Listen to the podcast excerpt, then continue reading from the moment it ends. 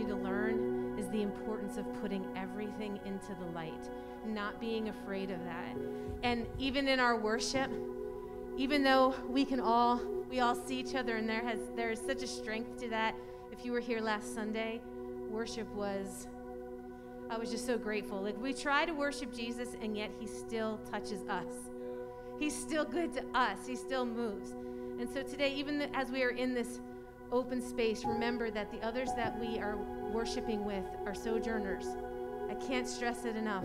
It's so important to remember that the people that we look at are people that are walking maybe a different journey, yet the same journey towards Jesus. Just one more step, one more step today. So let's pray. Would you pray with me today, church? Oh God. I thank you that you have made us be able to access you so intimately that we can call your name directly and you hear us. I thank you that you haven't been waiting on the outskirts of this building to judge our openness or to judge our worship to see if you're going to dip a toe into this room. I thank you that as each person came down that deck with all of life that they were carrying, I thank you that you were walking in with them, that you were welcoming them in, and most of all, that you cherish the worship, God. We, we so much want to offer you words that have truth to them, to honor who you are, to speak of who you are in a world that speaks so many other things. But God, I thank you that even as we, we try to attempt to honor you, you remind us that you cherish your time with us. And so, God, as we find our words today and we find our footing beneath us, I pray, God, that every word we echo in worship today would be stirred inside of us to become a little bit more a part of us, a little bit more of what we truly know you to be, God. That when we leave here in an hour, you have done a deeper work than we even knew could be possible. And I pray, Father, that our roots will go deep and they will go wide. In your name, amen. Amen. Love you, church.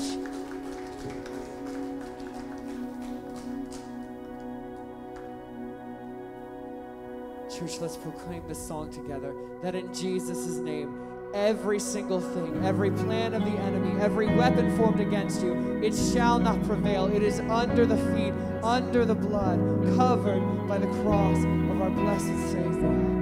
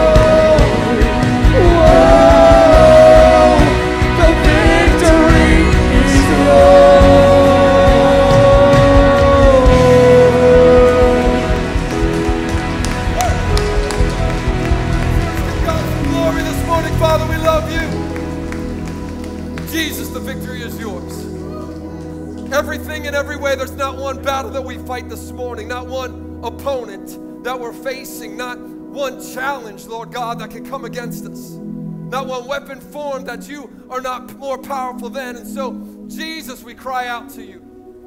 It's not by might, it's not by our power, but it's by your spirit. Yes, You've disarmed the foe.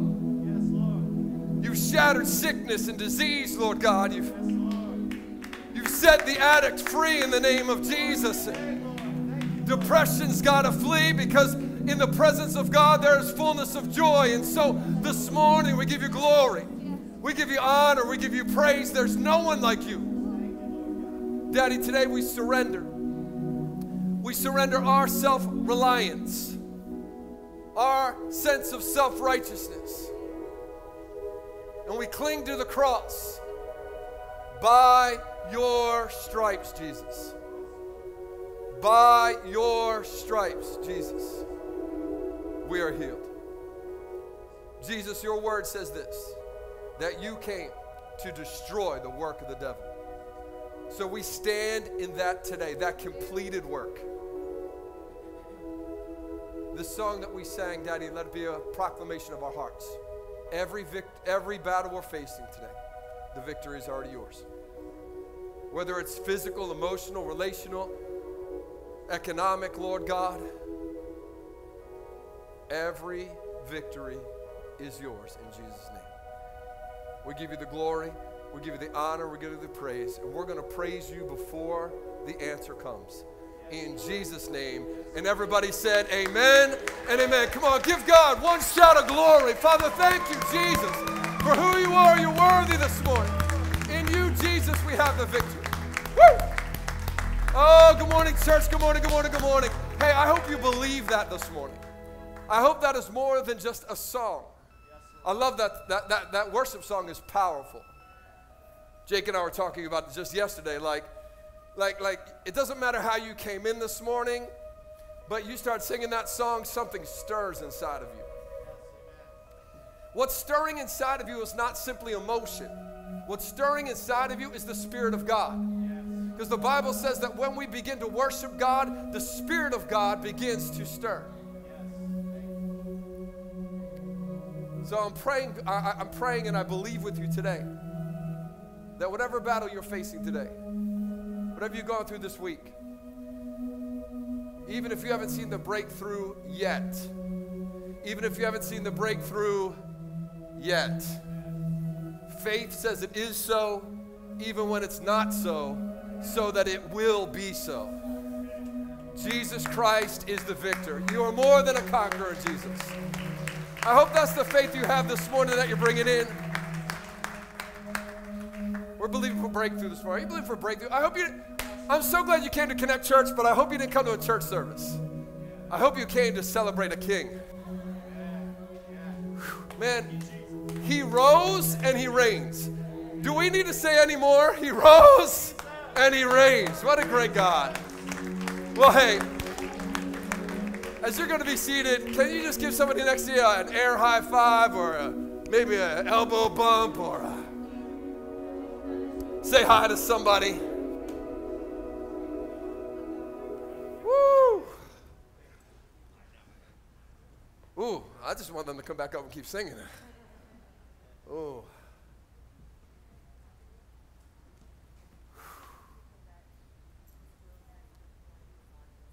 Yeah, uh, we just want to let you know before we go any further uh, if, if, the, if, you are a guest here this morning, thank you for being here today with us. It is so good to have you in the house with us. And just before you get a, a little worried, the stage spins. So every couple of moments, if you're looking at the back of the chairs, you'll be looking at our faces, which maybe you'll want to look at the back of the chairs then. But that's, it'll spin around. It's to, we'll get to you. And the reason, by the way, that we put this in the, in the center isn't just to have a cool new approach. You're not sitting in chairs that are nice because we want to have a cool new approach to church. It's because this is a message that the word and worship are in the center of community.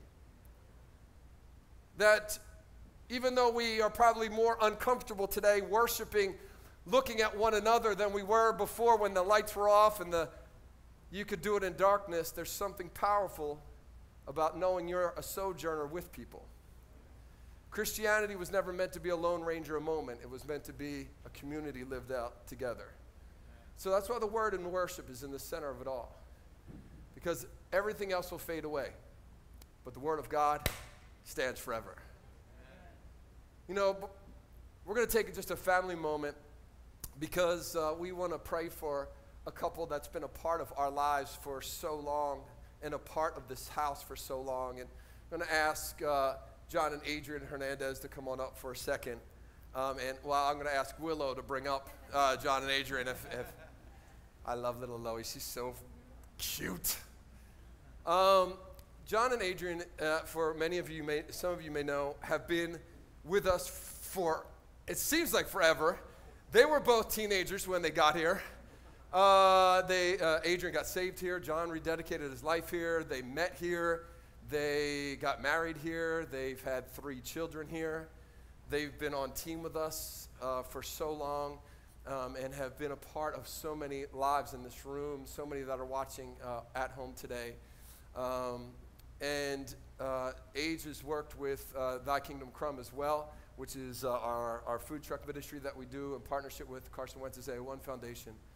And today, today's a day of uh, mixed emotions for us um, because we're, uh, we're excited for them. Um, they, John and Adrian are, this is their last Sunday here today because they're going to Indianapolis uh, to um, help form AO1, I mean, uh, work with AO1 and start uh, TKC, Thy Kingdom Come, in Indianapolis. And and I know, isn't that awesome? It's, it's such a great. Uh, but these guys know it's always from the moment that we started this ministry, it's always been the vision of this ministry to extend to other cities and bring not only good food, great food, but to bring the gospel. And we say it all the time that, you know, the food is the means, but the end is Jesus. Like, we don't do it just to give away food. We do it because Jesus Christ is King, and we want to find ways to tell people, show them that we love them in real ways. And so uh, they've got a big task ahead of them, uh, real big task ahead of them, uh, and um, being out there uh, in Indy. So can we pray? We, we guys pray with me for them. We're going to pray. We're going to just lay hands on them. We're going to pray together for them, and. Uh, if you feel comfortable, you can just stretch out your hand towards them. And there's something about the power of corporate prayer, of in agreement.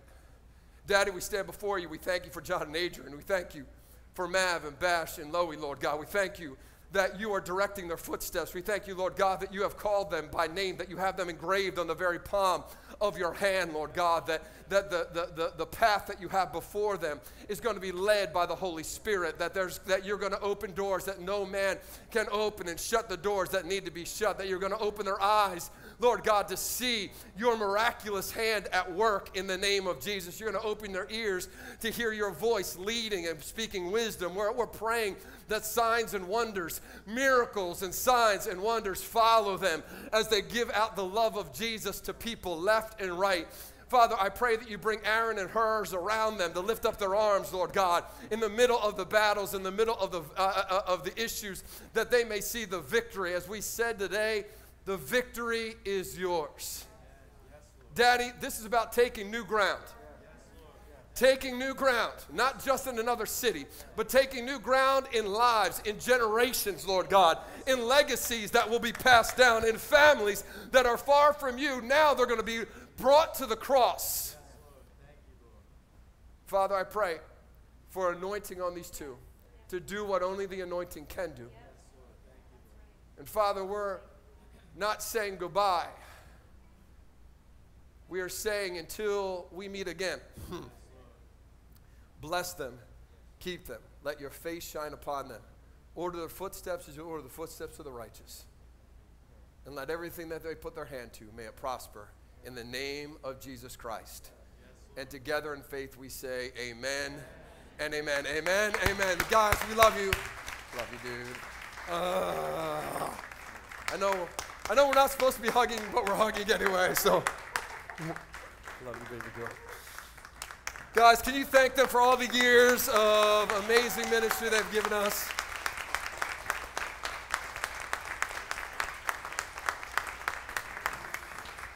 Oh. oh. I remember the first Sunday Adrian actually came to church. I actually remember the second one too because the first one she was shell shocked, and the second one she was raising her hands in worship. And I remember her telling me, she just said, I came in and I saw, she's like, I never came to a church like this, never knew this is kind of how we could worship God. And she said, I said, well, I saw you worshiping your raising your hand. She said, Yeah, well, I saw everybody else do it, so I thought I'd give it a go. There's something powerful about um, that. That's why it's important we worship together. You can put your worship tape in. I hope you do tape. Uh-huh. All right, whatever. You can put your worship eight track in. There's something powerful about when we get together. It's why the Bible says, Lift up your hands in the sanctuary and bless the Lord. It's why it says, Clap, shout unto God with a voice of triumph. Something happens when we get together. Don't ever take for granted what happens when this begins to move. Welcome to a move. We're gonna we're gonna hop into. The, are you guys ready for the word this morning? We're gonna hop into the word. We've been uh yeah.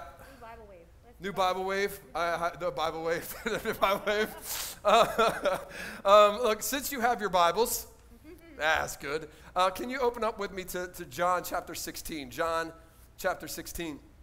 John is the fourth book of the New Testament Matthew, Mark, Luke, and John. Uh, and obviously, John is a disciple of Jesus from uh, the very beginning. And if you need a, a title for today's message, today's going to be we're going to continue to talk a little bit about something that is in our, real in our world in a big way. But if you need a, t- a, a title, it's The Well of Mental Wellness. The Well of Mental Wellness. Jesus is the well of life, He's the spring of living water that changes things. He's the one that actually brings transformation, not just salvation. Let me say that again. Jesus is the well that brings transformation, yeah. not just salvation. Yeah. Salvation is an act that happens when we surrender. Transformation happens when we continually surrender. And, you know, this week, Dee and I have been talking a lot about this, you know, after we, uh, watching the Olympics and, and some of the struggles that athletes are struggling with uh, around, not just athletes, but so many people are struggling with lately, they remind us that of the role that anxiety can play in our lives. And whether that anxiety is real or whether it's perceived, it carries a weight to it. There's, there's a weight to it that uh, can shape our decisions, it can rob our joy and our peace. It can even bring a sense of paralyzation sometimes. We get so anxious that we don't do anything. And that's the reality of what's going on. I know I was saying to Dee, I was raised as a, in an athletic home, and in an athletic home, they always say this, you know, uh, kind of like drown out the noise, right? Don't uh, just just block out all the noise. And it's it's it's to teach you to block out the noise that would make you anxious. And it's it sounds good, but to be honest, it doesn't work. The problem is, I think that that has become the prevailing ideology in our world today. Just ignore the situation. Block out what seems to be making you anxious and nervous. But it doesn't work. And I think that mental health has become kind of a central issue in the pandemic world today and in this as we try to navigate the post-pandemic or mid-pandemic or wherever we are in this world today, it's become an issue and things that used to we used to were talked about kind of in hushed tones right? Or maybe never talked about at all, like mental health, like anxiety, worry, stress, the number one cause of sickness in our world today stress, depression. Because when, when I was growing up, depression, you were like, There's, what's wrong with that guy? He's depressed. Or counseling was, they're going to counseling. And yet, these are the things that as we look around our world today, that are striking every person and probably most people that are in this room today. So, why not talk about them? Because Jesus certainly talked about them. How do we deal with anxiety? How do we truly find peace and define peace in a world that is this constant stream of stress, fa- stress factors that are pushing on us in so many different ways? It's kind of like walking through a bramble field, you know, with, with, with sticky, you know, remember those little sticky things that used to stick to you? And, and oh, I, I've made a few steps and I didn't get stuck. Yeah, keep walking. You're going to end up having them all over. It's, there's so many factors right now. So today, today, Dee and I just want to spend a little time talking about how do we deal with anxiety because Jesus is not shy about talking about it. He's not shy about talking about the scenarios that affect us emotionally. And I think we've seen over the last two weeks that the cares of this world can uproot us. They can, they can undermine our stability. Right? Isn't that what the, we, the good soil, the, the cares of this world can uproot us, yeah. can help us, uh, that keep us from standing when we need to stand. And so it, it's important that we talk because the, the cares of this world just seem so generic, but it's not. Depression is a care of this world. Worry is a care of this world. Anxiety is a care of this world. And it happens in real life for each and every one of us. So we have to learn how to deal with it before it undermines us in such a way that when the trials come, we are unrooted and uprooted and we fall rather than stand. But what I love about Jesus and what we're going to look at today is that Jesus is not only unafraid to talk about those situations, he actually brings hope for those situations. Yeah. And it's not like, oh, just give it all to Jesus. That is a simple answer to a much bigger, deeper question. So we're going to talk about that today for a little bit. Let me read. We're going to, we're going to read here in John chapter 16. We're going to start in verse 1 and 2 and then hop down to verse 30. Um, he said, Jesus says this I have said all these things to you to keep you from falling away. Falling away. He's talking, if you read the, all the, the scripture before this, he's talking about all these stressful situations, anxious situations. Keep you what? From falling away. They will put you out of the synagogues, they'll put you out of church, and indeed the hour is coming when whoever kills you will think he is offering service to God. How many of you know that is not a church growth platform, right? Hey, I got good news for you. Come to our church, people are going to kill you, right? But Jesus is saying, He's not saying if these things happen. He's saying, I want to give you a heads up that there's going to be some real tribulation in your life by following me. But I don't want you to be afraid from that, and I don't want you to fall away because let me give you the answer. Verse 30, he says, His disciples said to him, Now we know that you know all things and do not need anyone to question you. This is why we believe that you came from God. Jesus answered them, Do you now believe? Behold, the hour is coming, and indeed it has come, when you will be scattered, each to his own home, living in isolation, not being able to see other people. Come on, somebody. Does that sound familiar to anybody right now? Kept from community. And, and, and you will leave me alone. You'll even leave me out. You won't even be interested in having me be a part of it. Yet I am not alone, for the Father is with me. I have said these things to you, that in me you may have peace. In the world you will have tribulation, but take heart. I have overcome the world. Do I think, and that's what we just sang about, but do I think for me what adds to this, to put it in context, what makes it so beautiful, is that Jesus is saying this just hours before he's going to be arrested just a few hours before he's going to face the most stressful thing in all of history the cross. Yeah. He's saying this, and when he ends saying this, he walks further in the garden and he himself goes through all anguish. And yet, in the midst of all of it, he doesn't have to ignore the fact that there's going to be stressful situations to have peace. He's saying, I got it. I understand things will cause anxiety. But I got you. But I got you. Come on, somebody. But I got you. And there's peace. Um, remember what, what Kyle just said about Jesus sharing this before, right before the cross? Remember that because we're going to go back to the concept of before.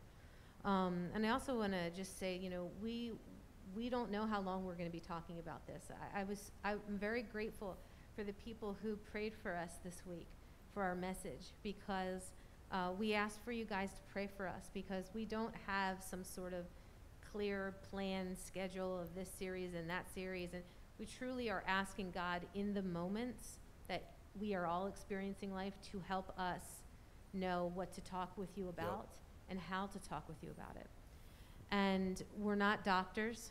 This is not medical advice that we're giving, but we do believe that if anyone knows about the pilgrimage of the soul, what we need to move through from soul to spirit, it's God. Yes. And He has a lot more. Uh, he has a lot more of himself shared in the word about this than we probably give him credit for. And so, if I was to ask you today, um, how many of you have dealt with? I'm not going to ask you to raise your hand, don't worry. But we should all, if we were being honest. But if how many of us have dealt with anxiety somewhere within the last 72 hours? I, I could have probably said 25 minutes. but in the last uh, 72 hours, I'm going to give everybody a nice buffer, right? Now, not the, not the anxiety that you feel like, oh, I forgot to get gas. I got to remember to get gas after church today or I'll be not that kind. I'm talking about scenario specific anxiety, right? Yep. And you know what? It, and as, as much as this is uh, probably not the smartest thing to do, because then we could lose a lot of people who start thinking all about the thing that you are stressing out about. But think about something that legitimately has caused you anxiety, Yes. um, that is causing you currently anxiety. Just think about that. Now, what did we do when I asked us that question? Are we struggling with anxiety? We basically took an inventory of our internal state of the union just now, right? We just kind of like, said, well, I don't know, like, am I feeling anxiety or not? Or, oh, yes, yesterday was a really bad day. I remember what I was feeling. Mm. And we start to define things not how Jesus is teaching us to define them, Yes. but how our very real emotions are defining them to us. And we're not even consciously aware of everything that's going on. So, somewhere we have bought this notion that our ground zero state of being is peace. That's where I am at the bottom, of my foundation of who I am. And then scenario upon scenario upon scenario builds on top of that, and we feel anxiety. And you can use whatever word that you want to use for that, but I think y'all, when I say anxiety, if you know, you know.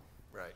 And Right. so then what we've now done, if that's our belief, like, oh, okay, I wish I could just get to this, right? But all these layers are saying that I'm not here, I'm here. We are now letting that dis-ease define even what peace is. Because we didn't start off saying like, oh, let me see, what, do I sense anxiety and do I have peace based on the word? We went with how we were feeling. Yep. And the enemy is so tactical. Is that a word? Yeah. Yes. tactical in his approach that without us even being aware of it, people who are so well intended, people who love Jesus, is letting Satan define to them what wellness is. Wow. So this is time for us guys not to feel shame about that. It's for light bulbs to go on, right? Because this is this is this is the thing what happens is we go, "Oh, well, oh, I guess I do do that." And then his great his greatest weapon shame comes in through that door and we get embarrassed instead of being relieved because he is bringing things into the light. Yes. So very very rarely if I ask someone to define then what peace is, do they explain the person of God to me? Wow. God calls himself peace Yes. in his word. That's right. He doesn't just say he simply offers peace. Come on. He says he is peace. Yes. So when I ask someone, all right, well, you've just taken inventory of your internal well-being to figure out if you have an- any anxious anxiety, and but talk to me about peace, you would probably say, if those anxious scenarios were removed, I would be back to peace. But do you see what's just happened there? What has defined what peace even is? Yes. So then you come to church because you're trying not to be anxious. and then we keep talking about very real life, Yeah. very real things. I mean, it's almost for me at this point that the pandemic is that, oh, that's right, and we are also going through a pandemic I know. because of the level at which our society and our global society is suffering. So what we say is, well, I want to go to church because I want to feel better. But that's what believers do. They go to church, get their fill, leave, live their lives. But disciples say, all right, it might be uncomfortable here in the light, but I cannot perpetuate the shackles of denial Yes. because it's messing with my peace. Yes. And I've had so many people say, like, listen, the less I know, the better I have a chance of feeling. the less I know, the better I feel. Like, I don't want to talk about this all the time, or I don't want to talk about this tonight. I just want to take a break from, you know, I've heard this in our in our racial implosion. Yep. I've heard our white community say, like, can we just go a moment without talking about that? No. the answer is no.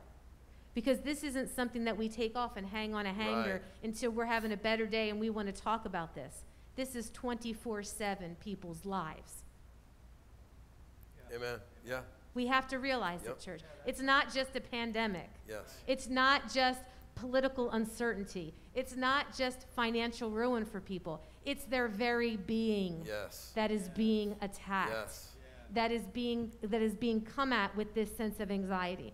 So we say, I just don't want to know things. But we the word tells us that he is the way of peace. Yes. So now what are we going to do? Because the because we're thinking the less I know, the less I have to be responsible for, the less I have to be stressed out about. I got enough things that I have to know about that I'm stressed out about. Don't talk to me about the things that I don't really want to talk about. But God says that freedom is in the light. Yes. So we we can't be afraid to step into the light because that's where peace is truly defined for us, as well as anxiety. Remember when I said hold on to that before thing that Kyle talked about? So anxiety is defined by a persistent worry or fear that we carry. That's about as loose of a term Right. as that is assigned to anxiety. It's persistent worry or fear that we carry. And so, if I was to say to you, think about one of those things that is connected to you inside with your anxiety. Think about it for a second. Probably don't need to give you more than five seconds to think about it. Right? So, I would bet that even though a scenario is in front of your memory right now, is in front of your mind, what's ultimately disturbing you is the loss that you see attached Yes. to what you are potentially anxious for. Yes. Just hear me out about this, okay? So, do you understand what I'm saying? So, think like uh, I'm, I'm, I'm concerned because there is a rumor going around about me at my workplace, and I'm concerned that my integrity is at stake at work, and my bosses and the powers that be are going to believe the lie, and I'm going to lose my job over it. All right? Just a, that's a very. Yep. But what we're really anxious about is the end result Yes. of that scenario coming to fruition. Yes. Because we've all lived through some people believing something about us that's a lie, Right. correct? Totally. We're all still here. right. So it didn't take us out. Right. We know we can survive that. Right. But what we're questioning we can survive is the ramifications of that loss.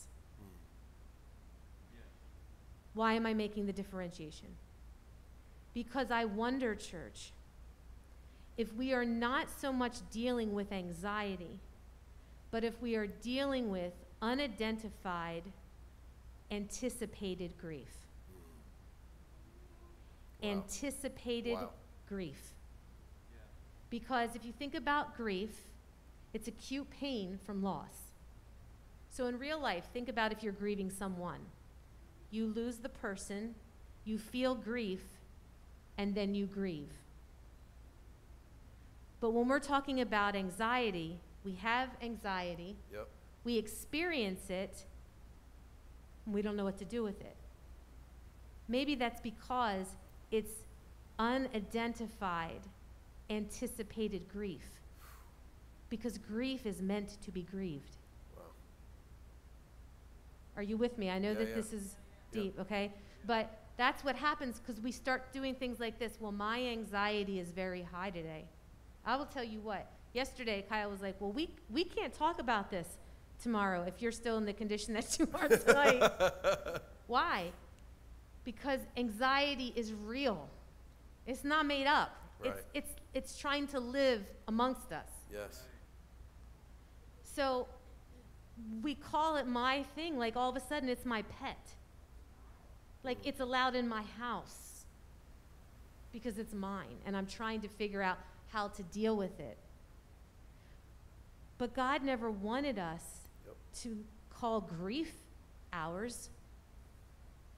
He gave us the capacity to go to His Word Yes. and see how we can move Yes. through the grieving process to get to the place that says, It is well with my, soul. Yep. But as long as we keep calling it my anxiety, mine, Yep. and we don't recognize that Jesus talked to us about that in his before state, in his anticipated Yes. grief state, we will think that we must cohabitate with this very real anxiety. Yes. But if God has access to us, He will help us begin to grieve things, even though they haven't happened yet, Yes. because they are real to our soul. Yes. But our spirit is not being given a chance to testify of the truth, that we will know the truth, Yes. not know freedom from anxiety. Mm. We will know the, the truth. truth. Yeah. And the truth, Truth capital T, the person, the peace. Yes. He will set, us free. Yep. So we go in this vicious Yes. cycle of trying to get anxious situations off of us because we think our base is this. But our base is this my human capacity to handle a different situation than that comes that brings anxiety. And another factor that brings anxiety, and another person I stand to lose that could cause me. And we don't say grief. Yes. Anxiety, we've normalized anxiety, but we cannot normalize our lack of attention to it in the church because that's not healing. That's right. Talking about it all the time is not good or bad. Talking about how God wants to come into it is Yes. good. Yes. Not talking about Yes. that is bad. Yes. And in the Word, I'm going to give it over to Kyle now, but in Philippians 4, 6, and 7, Yep. these types of verses, church, they take on new meaning because he says, I, I don't want you to be anxious. Be, worry about nothing at all. Yes. But Yep. in prayer and supplication with thanks, make your requests be made known unto God. Okay, so we quote that, but listen to what he's saying. Don't try to handle this anxiety. You've got to bring your grief to me. Yes. And so many of us, church, are trying to just cohabitate and learn how to handle our anxiety. Yep. And that was Satan's point all along to break your intimacy with Jesus. Yes. That is what is at stake here because the enemy comes to steal, to kill, and destroy. So if anxiety breaks down your oneness with Jesus, your understanding that you can be intimate with him, that he can make certain things well with your soul, if he can get to that, he's done his job because we've stopped talking to Jesus about the things that are weighing on us anyway. Correct. He doesn't Correct. need to even talk to us about more things. Just as long as he's made it so that we don't talk to God about yes. all of the things Yes. and give Yes. him an opportunity to show us because there's times where God will be like, okay, Danielle, take it to the end. Take it all the way to the wall. The thing that you're talking about, and he gives me grace because he'll say, the thing that you're talking about, not the thing that you're talking to me about, Right. But the thing that you're talking about in your mind that's just talking. Mm. Wow. You're just talking. Sometimes you'll label it prayer, but it's basically just mental stressing. Yes. So take that thing, Danielle, and talk to me and bring me into it. Because that's take it when you take it to the wall, like I'm not gonna lie, there is there there's real stuff going on for people in our yes. world. There is 100%. real life. Yes. And I was talking to him about death. And God, and I saw, he was like, well, what, you know, what if this happens to us, God? What if that happens to us, God? What if this? He's like, take it to the wall, Danielle. And I was like, I had to get to a place where I was like, oh, well, then, you know what? I'll, I'll have peace because now I know, oh, so that's how I'm going to go. now, I'm not being cavalier. I'm trying to get a, like, what's the, what's the wizard behind the curtain? How bad is it? Is it is it worth losing intimacy with God over? The thing that's giving you anxiety, the things that are giving you anxiety, take it to the wall. Take the curtain away from it. What's the worst thing that could happen? And I can hear some of you sound like me and What's the worst that could happen? Let me tell you. And will you die? Maybe. And then will you be with Jesus? Yes. And that answer had to matter more to me than everything I was trying to keep in my control Yes. to alleviate Yes. the anxiety and also keep control of the things I feared losing. Yep, it's good to. Yeah, we, we can't emotionally medicate what we can only spiritually eradicate. And a lot of times we try to emotionally medicate ourselves, and rather than truly bringing spiritual eradication to it. And why we're saying, why we're bringing this to light is um, because it's, it happens in all of us.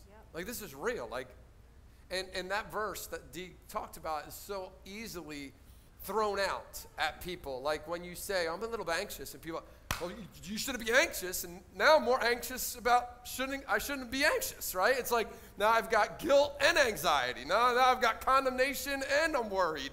Like, oh, I guess I'm not as good of a Christian as I should. No, no. Paul says, don't be anxious because people are. Human nature that is rebelling against kingdom nature is always going to lend itself to anxiety.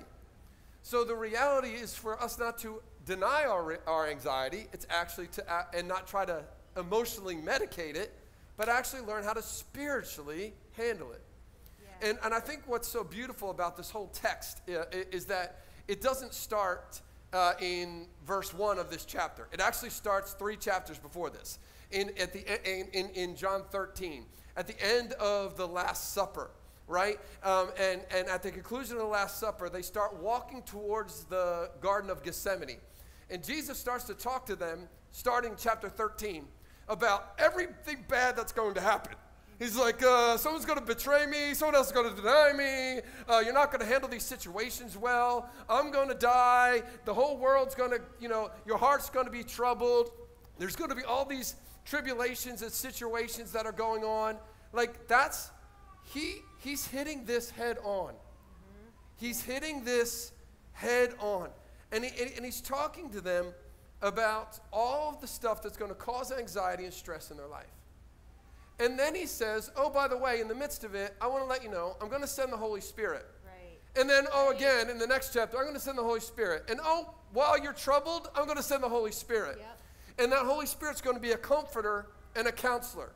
Why does God send a comforter and a counselor? Because He understands what life is throwing at you. Yeah.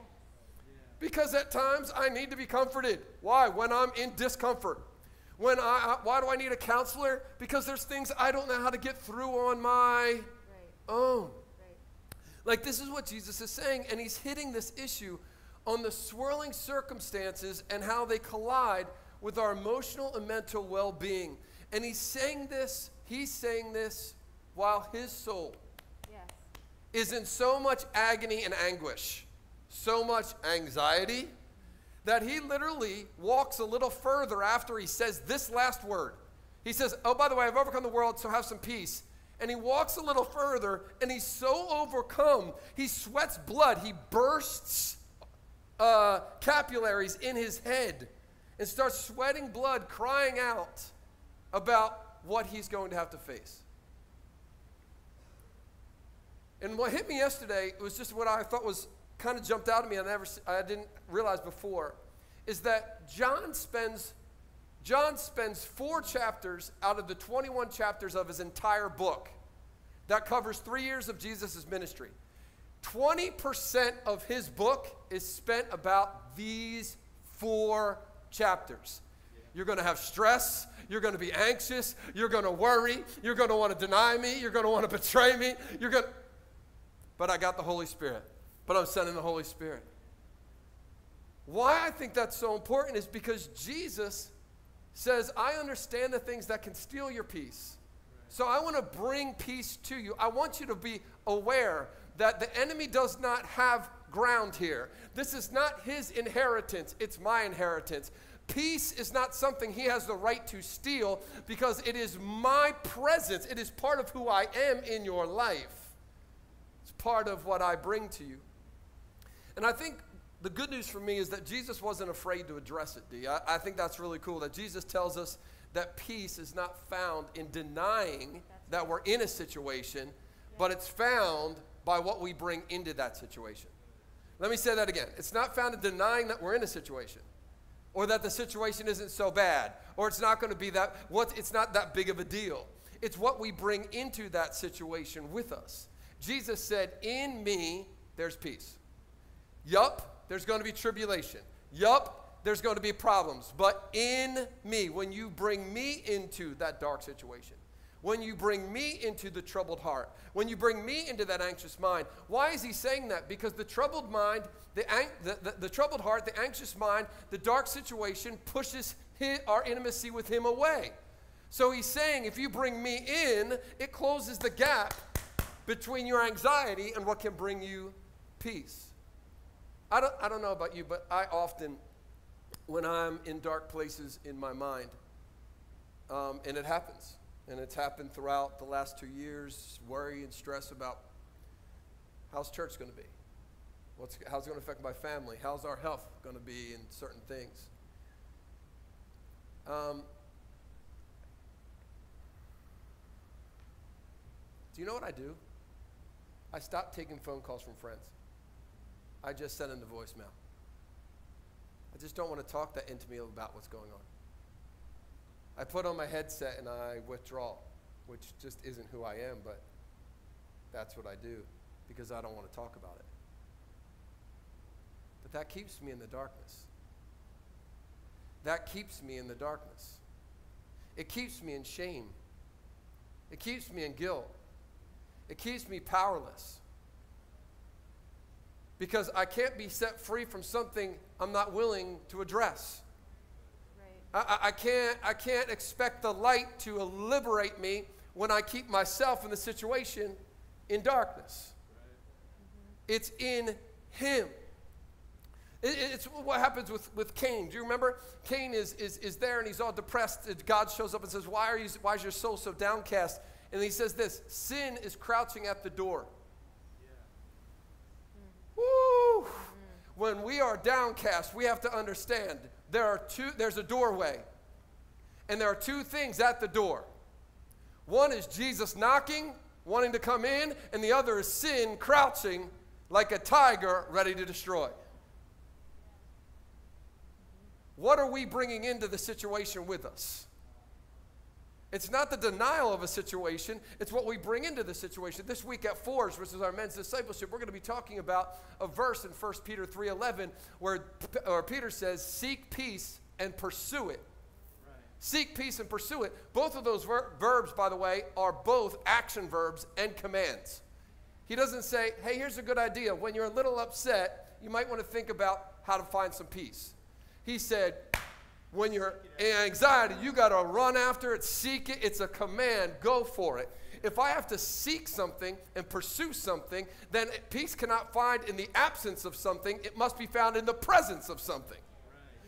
If it was in the absence of something, he would say, run from it, flee from it, right? We have to flee from evil. We have to run from sin. He says, pursue after peace. That means it can't be found in the absence, but in the presence of something. And I love that he's quoting Psalm 34, which is David. David is going through an anxious time. He's, he's got some worry. Matter of fact, he pretends he's crazy because Saul is after him. An enemy is pursuing him. Something he can't overcome in the natural is against him. And he's going through this mental challenge. And he writes the psalm and he says, But I know I've got to pursue peace. And do you know how he finds peace in that situation? He goes to the high priest, Amalek. And he says, I'm in a bad place, you got to help me out. I'm in a bad place, you got to help me out.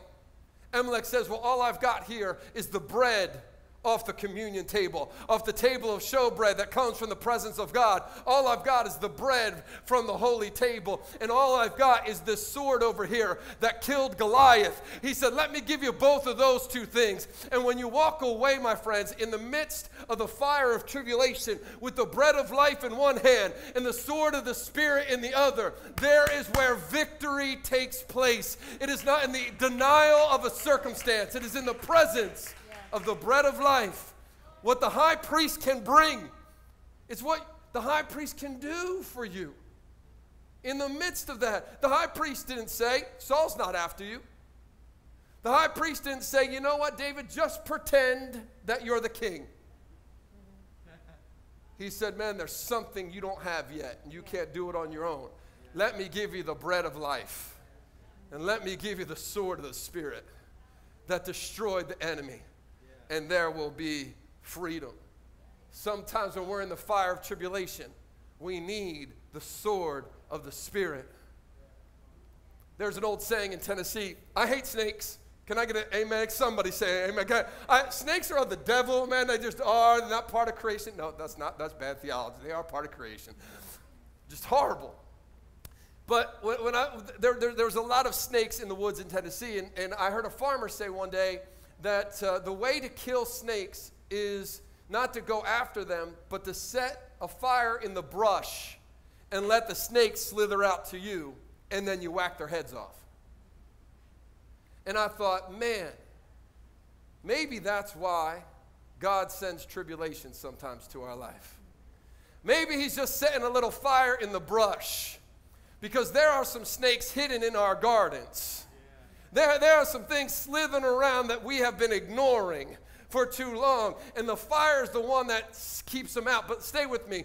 If I deny that the snakes are there and I'm not paying attention to the fire and what's coming out of it, that snake's to bite me. The poison's to get in me, and I'm going to die. And that's what happens when we live in denial when we go through anxiety. God is setting the fire. We're ignoring the fire, thinking if I ignore the fire, then I'll feel better about my life. All the while, the snakes are coming up behind us that the tribulation has been getting out of us, and they're biting us, and we get poisoned with bitterness and with offense and with guilt, and we lose intimacy with God and intimacy with one another, and we're embarrassed to show up in church because after after all, nobody's marriage is like mine. I mean, everybody's marriage in here is perfect.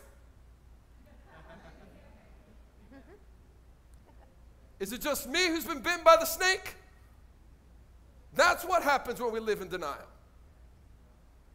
The fire's been set in the brush so that when the snake comes out, we whack it with the sword of the Spirit. We said, but the Word said, oh no, I know how I'm feeling. And man, when the snakes come out, I get scared. We saw a snake in Florida. Good luck, baby. See ya. I was on the other side of the road. I know my emotion is to run, but the word says, but the it is not in getting us to feel better. It is getting us to be better. That's where faith comes into this bad boy. See, peace, my friends, is not the absence of conflict. It is the presence of the supernatural well being of the presence of Jesus and the Word in the midst of it all. Peace, eirene in the Greek, kind of means uh, an enemy, somebody who once was your enemy fighting against you is now fighting for you. And that's beautiful when we think that God is now fighting for me. But in this situation, the word Jesus probably used, because he was a rabbi talking to his, disciple, his disciples at that moment, was probably the Hebrew word shalom. He said, Shalom, I'm going to give you. Shalom doesn't mean the absence of conflict. Mm. Shalom means holistic well being, mm. complete wholeness. Mm. He said, Yup, tribulation's coming, but in my presence, I can bring wholeness. That's why Jesus said earlier in this that he built off of this in John 14, 27. This whole this is one big conversation. 13, 14, 15, 16, one big conversation. 14, he had already said to them, My peace I give you. I don't give like other people give you. I don't give like the world gives you. The peace I give you is attached to me.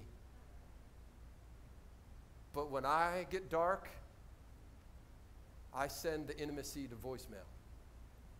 When I get dark, I put on the headphones and it ain't worship. And I withdraw into my dark spiral. But he said, it's in his presence I can find fullness. Here's the truth. We're going to close in just a couple of minutes, but let me just give you the big picture. Jesus' disciples, you are not alone. If you, if you struggle with anxiety today, you are not alone. You're in good company. Because there were 12 other cats that walked with Jesus that had the same problem. Jesus' distru- uh, disciples struggled to find peace in the midst of the situations they faced. There was denial, abandonment, disbelief, isolation in an upper room. There were attempts of self protection and self preservation. Peter thought denying his reality when he was threatened in the courtyard would bring him peace. It didn't. Thomas thought that holding on to preconceived ideas about God and Jesus and the supernatural in himself after the resurrection would bring him peace. It didn't. One of the disciples runs away from the garden naked. The Bible says he left, he was willing to leave his robe behind when he got accosted by one of the guards. He would rather be naked and running away than to know that he could find peace even in the midst of the most embarrassing situation. Each and every one of those people thought that they could, could if they could control the situation around them, they would find peace. And they didn't. They were wrong. Every time. But then Acts chapter 2 happens. But then Acts chapter 2 happens. But then Acts chapter 2 happens. And the Holy Spirit fills each and every one of them. By the way, by the way, by the way, they were not not in an anxious situation. Just so we're clear, because Pentecost sounds so awesome. They were, this is how we preach it, by the way. They were all together in the upper room. They were in one accord. They were together in unity. You know what they were doing? They were hiding. Because they were afraid that they were going to get called out, that they were going to be crucified next. They found the only people they could trust, and they got together in a room and hung out. And they said, At least if I'm with the same people that are going through what I'm going through, I'm okay. Oh. And God said, You're not okay. The only thing that's going to make you okay is when I show up in the room in such power that you get out of the way and I get fully in the way. The Holy Spirit shows up and their lives begin to change. Now everything's different because something different came into the situation. It wasn't the absence of something, it was the presence of something. It wasn't the absence, if I could just get this thing off my plate. If I could just get this situation to go away, if I could just get my boss to understand, if I could just make sure my kid would come back home, if I could just, if I could just, it was not the absence of something, it was the supernatural presence of something that filled them up and changed everything. And that same Peter, how do I know that it works? Because that same Peter, this time, when he was faced with an either bigger crowd that could have made him even more anxious, stood up and instead of denying Jesus, proclaimed that Jesus Christ is the way, the truth, and the life, and the only way to get to the Father is through Jesus. And he proclaims to the crowd the truth. He didn't back down, he actually stood up. He, was, he didn't try to medicate himself emotionally, he spiritually eradicated the anxiety by the power of the Holy Spirit. And when he was baptized in the Spirit, everything changed. Now, listen to me. Just stay with me for a few more moments. Baptism in the Spirit is not a magical charm we were talking about this week. It's not like I get baptized in the Spirit, I'll never be anxious again. I'm good. Went to church this week. I'm got it. I'm good. I'm anxious too. because just a few chapters after Acts 2, this non anxious Peter gets anxious again about eating with Gentiles, and he stops eating with most of us. Right. Anxiety got him again. Yeah. But the word corrected him, and he corrected his course. Yeah. Yeah. The presence of the Holy Spirit, my friends. This is why Jesus says it over and over and over again. Look, you're going to go through this stuff, but I'm going to send the comforter. You're going to face anxiety, but I'm going to send the counselor. You, you, you're going to face issues of tribulation, but don't worry, I've overcome the world so that I can send the Holy Spirit. He actually says in this chapter, It's better that I go away than if I stay with you. That is insane in the natural. Because I don't know about you, but I'd feel a whole lot better if Jesus was in person standing here right now. Jesus said, It's to your advantage that I go away. Because when I go away, I'm not removing the tribulation, I'm just sending someone into your life who can speak to you in the midst of the circumstance. It'll be his fruit. Right? Galatians 5:23. It, it, it comes from this intimate relationship with the Holy Spirit that brings love and joy and peace. It, it'll be his power. He'll be the, the counselor who can tell me. We all need counseling. Sometimes we need human counseling, and sometimes we need spiritual counseling. But when the Spirit counsels you, He raises the faith level of your life. Romans 10 17, faith comes from hearing, hearing the Word of God. 1 John 5 4 says, How do we overcome the world? We overcome the world by our faith. It's not our faith. I got faith. It's the faith in Jesus Christ. Sometimes he leads you to people who can help you. Acts chapter 9, Ananias. Holy Spirit shows up to Ananias and says, uh, Hey, there's somebody who needs help. And his name's Paul. He's a little blind right now. He's going through it. He doesn't see everything correctly. So he needs a little counsel. I'm going to send you to him. The Holy Spirit is what we need in the midst of this. Because the Holy Spirit is the one that actually connects us intimately with the King of Kings and Lord of Lords. And the great news, my friends, and we're going to pray for you right now, just we're going to pray for just you to be filled with the Holy Spirit in such a way. But what I love about this moment is that the Holy Spirit is not just open for the holy, it's open for everybody. The Holy Spirit I know many, many, many of you, like myself, early on in my life, were taught that the Holy Spirit was just for the disciples. Peter stands up in front of that whole crowd, and verse 39 says, This promise of the Holy Spirit is for you and for your children and for all those who are yet to come. I am one of those people that are yet to come. You are one of those people that are yet to come. Jesus was not afraid to talk about our mental health issues. He was not afraid to talk about anxiety because he gave us part of the answer for that, which is to be filled with the Holy Spirit in such a way that his life creates something different in our lives. Yeah.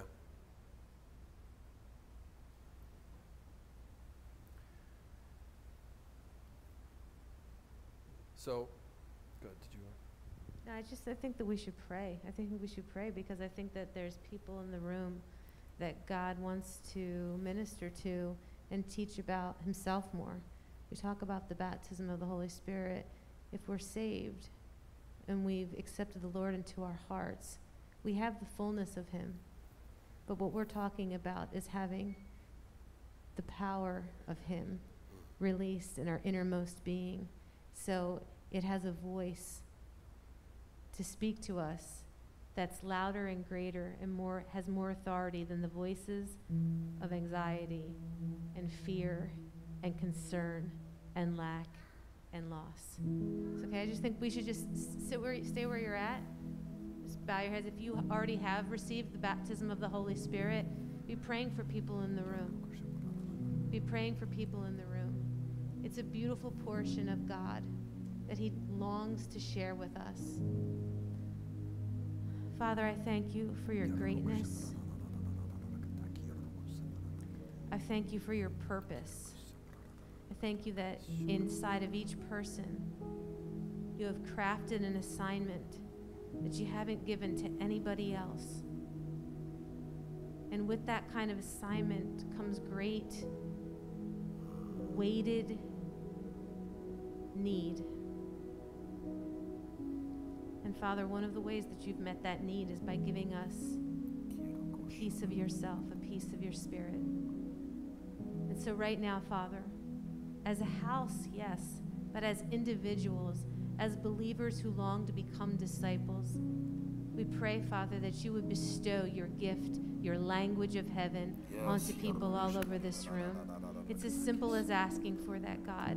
The language of heaven that you speak, the deep parts of you that speak to the deep parts of us, spirit to spirit. God, I pray that you would loosen people's tongues in this place and that they would commune with you.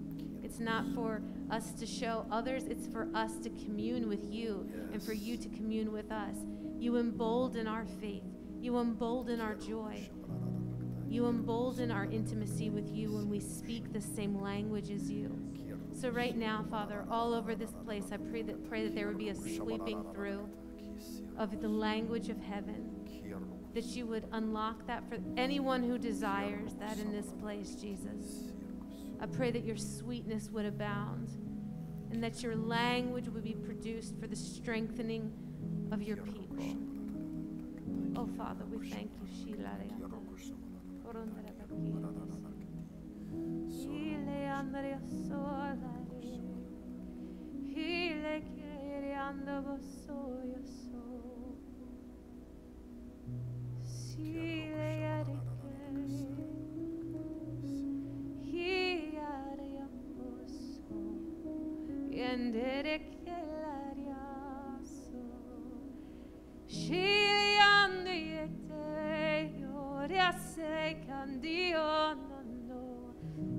Sweep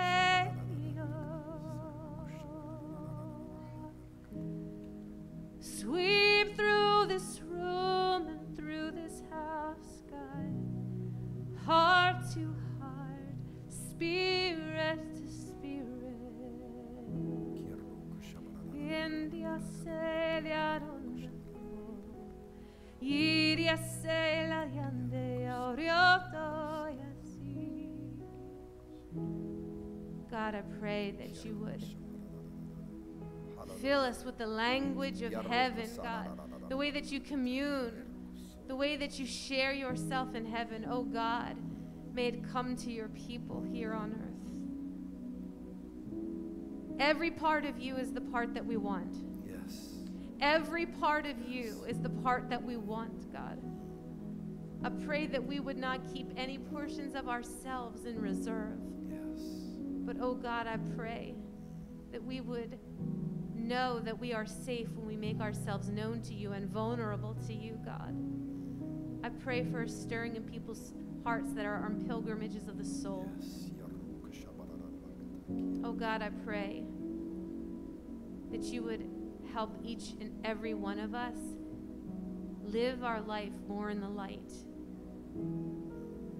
Move us toward being able to say, It is well with my soul, because you have journeyed through something that has depth to it with us. And you have brought us through to the other side, not simply to let go, but to accept everything that you are. In your name,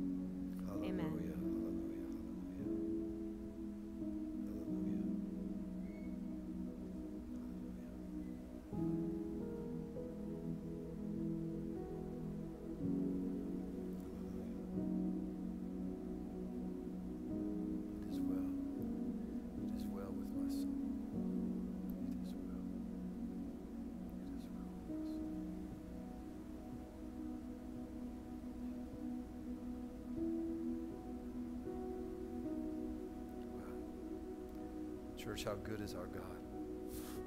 That He will not leave us alone. That He didn't give us a philosophy or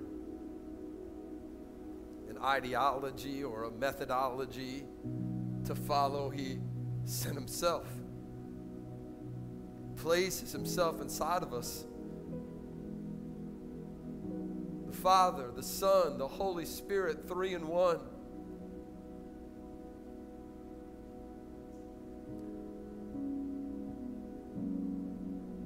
Father's will in heaven being purchased by Jesus' action on the cross and lived out in our lives through the empowerment of the Holy Spirit. The Father's rule and will in heaven that was purchased for you and I on the cross by the actions of Jesus is lived out by the empowerment of the Holy Spirit in our lives. Holy, holy, holy is the Lord God Almighty, who was and is and is to come. Holy are you, Lord God. Let your spirit come, not by might, not by power, but by your Holy Spirit, says the Lord. Daddy, today we cry out to you because we need you. We need a fresh breath from you. Lord God, like the, the like the, the, the, bones in the valley that Ezekiel saw, we don't want to just receive the word and have a form of godliness. We want the breath to breathe on us so that we can live and live with you, live as you live in the power that you purchased for us. Today we overcome because you overcame. We speak to every lie of depression, every fear that tries to sow anxiety, every, every, moment of guilt that tries to produce shame, Lord God, every, every moment of remorse that tries to birth regret. In the name of Jesus, we give those things no ground in our hearts, Lord God. We uproot the soil, we uproot the weeds, Lord God. We, we, we breathe a breath of fresh holiness into our life through the Spirit of God. Renew our minds, renew our hearts, renew our spirit today. You told us not to be drunk on wine, but to be constantly overflowing with the Holy Spirit. So today, here we are. And my friends, today, as we just get ready to close service, maybe you've never actually taken the moment to say yes to Jesus.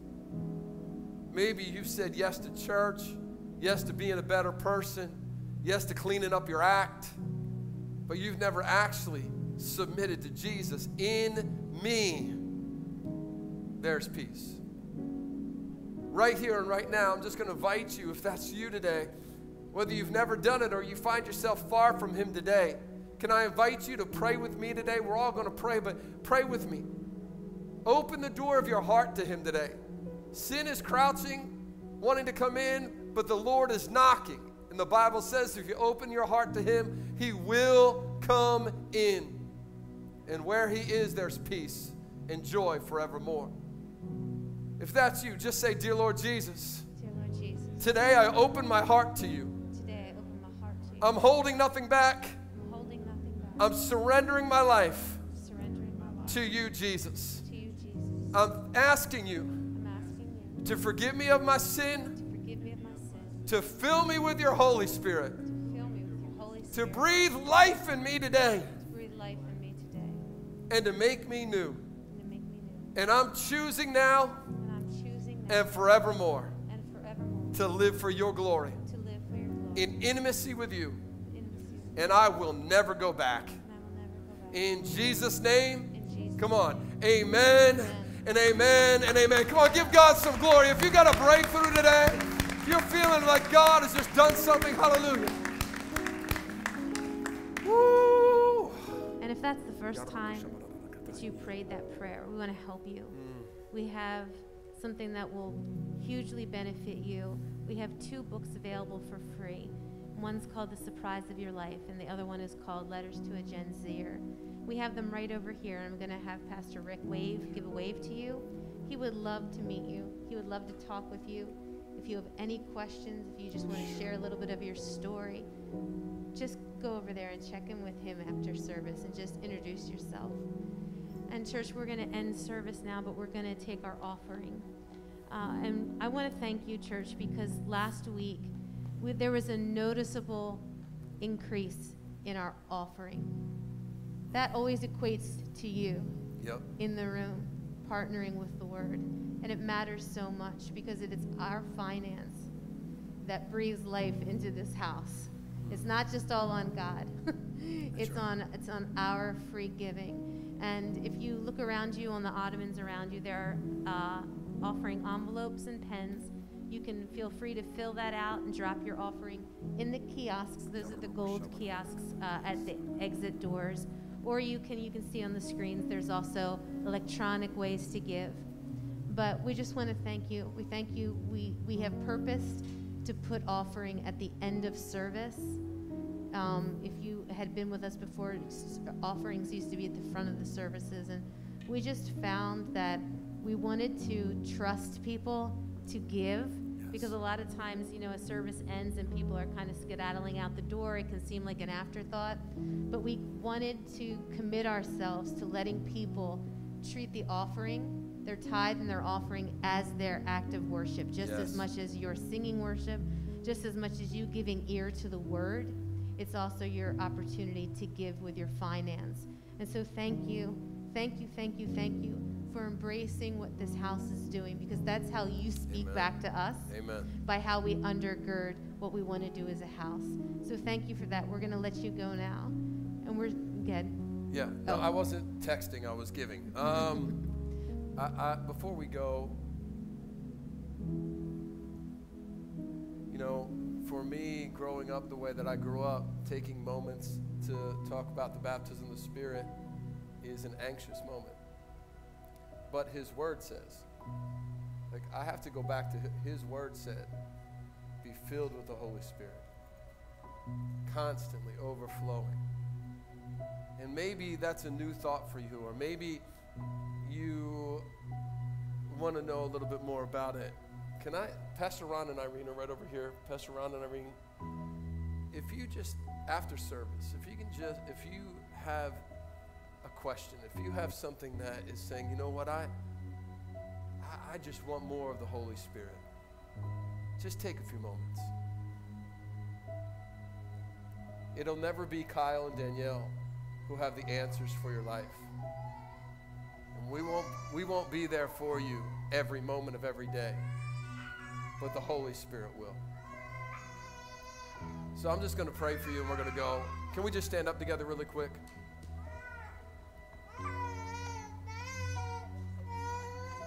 Holy, holy. Lord, we bless moms. Yeah, we do. We bless moms right now, God. right now. Every mom in this room says, Oh, thank you, Jesus.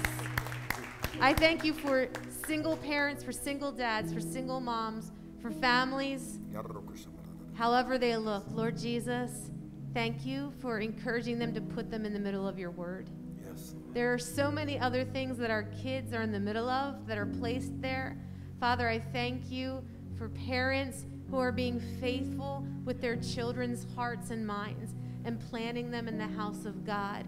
I thank you that we as a house can surround them Yes. and undergird them and say, Well done, Yes. well done, well done, and give ourselves to undergirding them. Father, I thank you, Father, for families. Yes. I just thank you for that, God. I thank you that there's children in the room that we live life with because they are being brought up Yes. in the name of the Lord. And so, Jesus, I pray over these beautiful, lovely believers becoming disciples who just want more of you. Oh God, I pray that that's exactly what you showed them this week more of you. And that we would respond as much as we can to take our next step this week. Father, thank you for being with us, for choosing to be with us today. In your name, amen. Amen. Amen. Amen. Love you, church. Love you, church. See you next week. Have a great week. God bless you guys.